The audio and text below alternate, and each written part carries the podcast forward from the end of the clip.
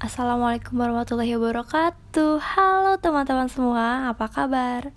Semoga kalian dalam keadaan yang baik-baik aja ya. Perkenalkan nama saya Cynthia Nursabella dari kelompok Shopee NIM 2006040 Hari ini, hari Senin, tanggal 14 September 2020 Hari ini adalah hari ketiga cara mabim di Prodi Kewirausahaan Nama pematerinya adalah Hoirunisa SPD dengan judul materi Strategi Belajar. Hari ini saya mendapatkan ilmu yang luar biasa, bisa menambah wawasan saya.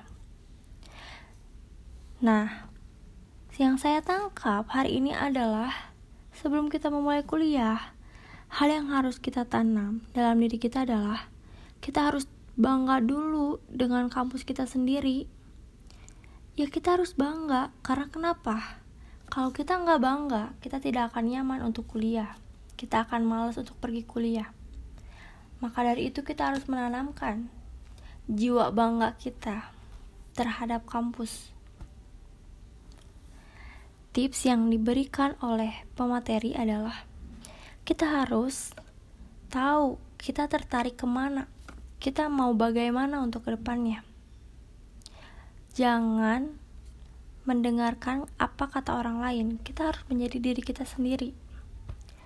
Dan kita harus membangun relasi karena sangat penting. Itu akan kita rasakan pada saat kita lulus kuliah. Dan jangan lupa kalian buat planning 4 tahun ke depan. Kita mau bagaimana ke depannya, mau seperti apa untuk ke depannya, itu harus dibuat. Karena kenapa?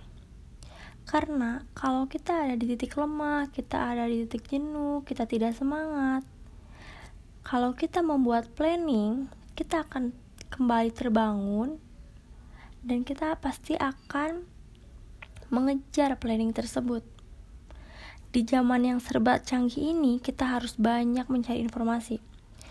Zaman sekarang sudah tidak canggih lagi kita menunggu informasi.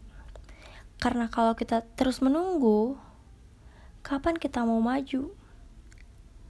Kita akan terus tertinggal zaman kalau kita tidak mencarinya. Kita harus siap mental, tanamkanlah mental dari sekarang. Itu sangat penting. Jangan baperan. Harus belajar menyimpan uang. Iya, itu sangat penting. Kita harus belajar menyimpan uang karena bila hari ini kita mendapatkan uang, belum tentu besok kita mendapatkan uang, lusa kita mendapatkan uang, ataupun tahun depan kita mendapatkan uang. Jadi, kita harus simpan sedikit uang kita untuk masa yang akan datang untuk simpenan kita. Dan kita harus percaya diri bila berbicara di depan umum. Ya, menurut saya itu emang sangat sulit. Tapi kalau kita ingin belajar, kita pasti bisa. Kita harus percaya bahwa kita bisa.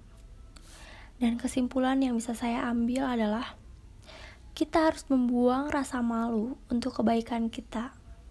Percayalah pada diri sendiri bahwa kita bisa melakukannya. Dan jangan sampai menyia-nyiakan kesempatan karena tidak akan datang dua kali. Itu harus diingat. Tidak akan datang dua kali.